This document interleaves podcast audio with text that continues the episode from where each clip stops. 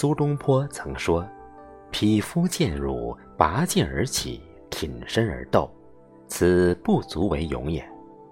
天下有大勇者，猝然临之而不惊，无故加之而不怒，此其所挟持者大，而其志甚远也。”稍微遇到一点冒犯，就急着跳脚要撸袖子干架的人，不算是勇敢。真正的勇者遇事不慌，哪怕是受到侮辱，也能控制情绪，不与之争辩。这是因为他胸怀博大，修养深厚，志向高远。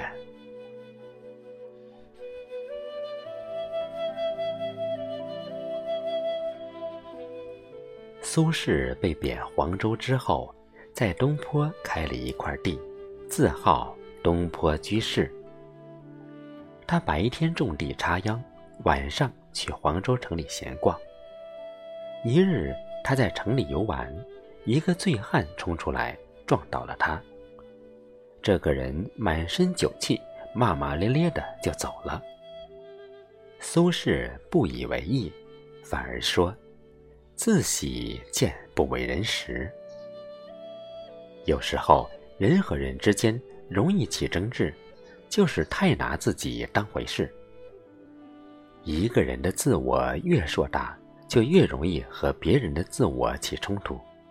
所以庄子曾说：“一个人控制脾气最好的方式，就是虚己，把自己当成空气一样。”这样又何来冲突矛盾呢？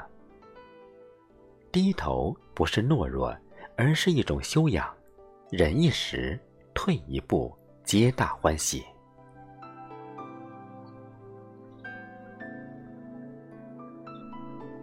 因为政见不合，苏轼的朋友张敦屡次陷害苏轼。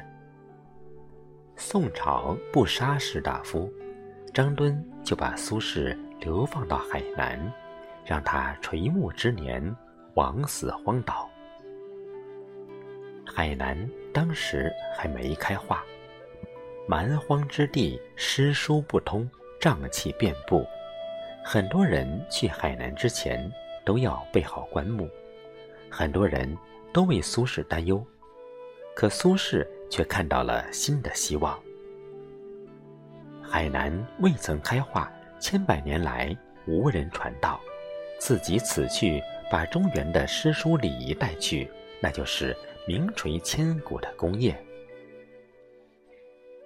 贬谪之旅竟然变成传道之路，那一刻，苏轼就像万里传经的玄奘，多了一份神圣庄严之感。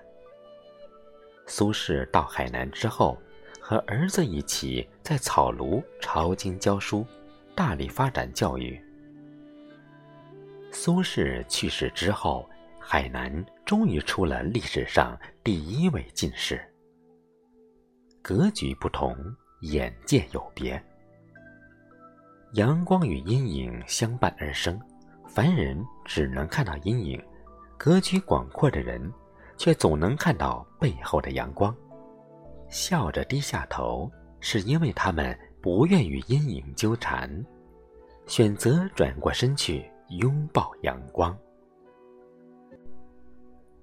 苏轼前半生可谓春风得意，他有很多朋友，有的仰慕他的文才，有的倾慕他的权位。苏轼被贬谪之后，有的朋友消失不见，有的朋友落井下石。从黄州到海南，半生飘零，大多是拜曾经的朋友张敦所赐。后来苏轼预设北归，在苏轼可能重新掌权的情况下，张敦的儿子写信，求苏轼放张家一马。苏轼对这位昔年好友却提不起半点怨恨。妻儿的病死，自己的落魄，好像都变成了遥远的过去。过去的事情再提他干什么？苏轼还安慰他：“好好养病，身体重要。”路尽劫波兄弟在，相逢一笑泯恩仇。一个人越懂得越慈悲。历经宦海人心，苏轼选择了原谅。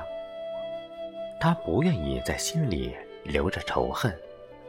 人生有更多美好的东西在等待自己，不跟别人计较，其实也是放过了自己。低头不是无能。宽容不是软弱，宽容豁达，志存高远，默默修炼自己，是最高明的处世之道。生活总是充满酸甜苦辣，笑着低下头的，都是聪明人。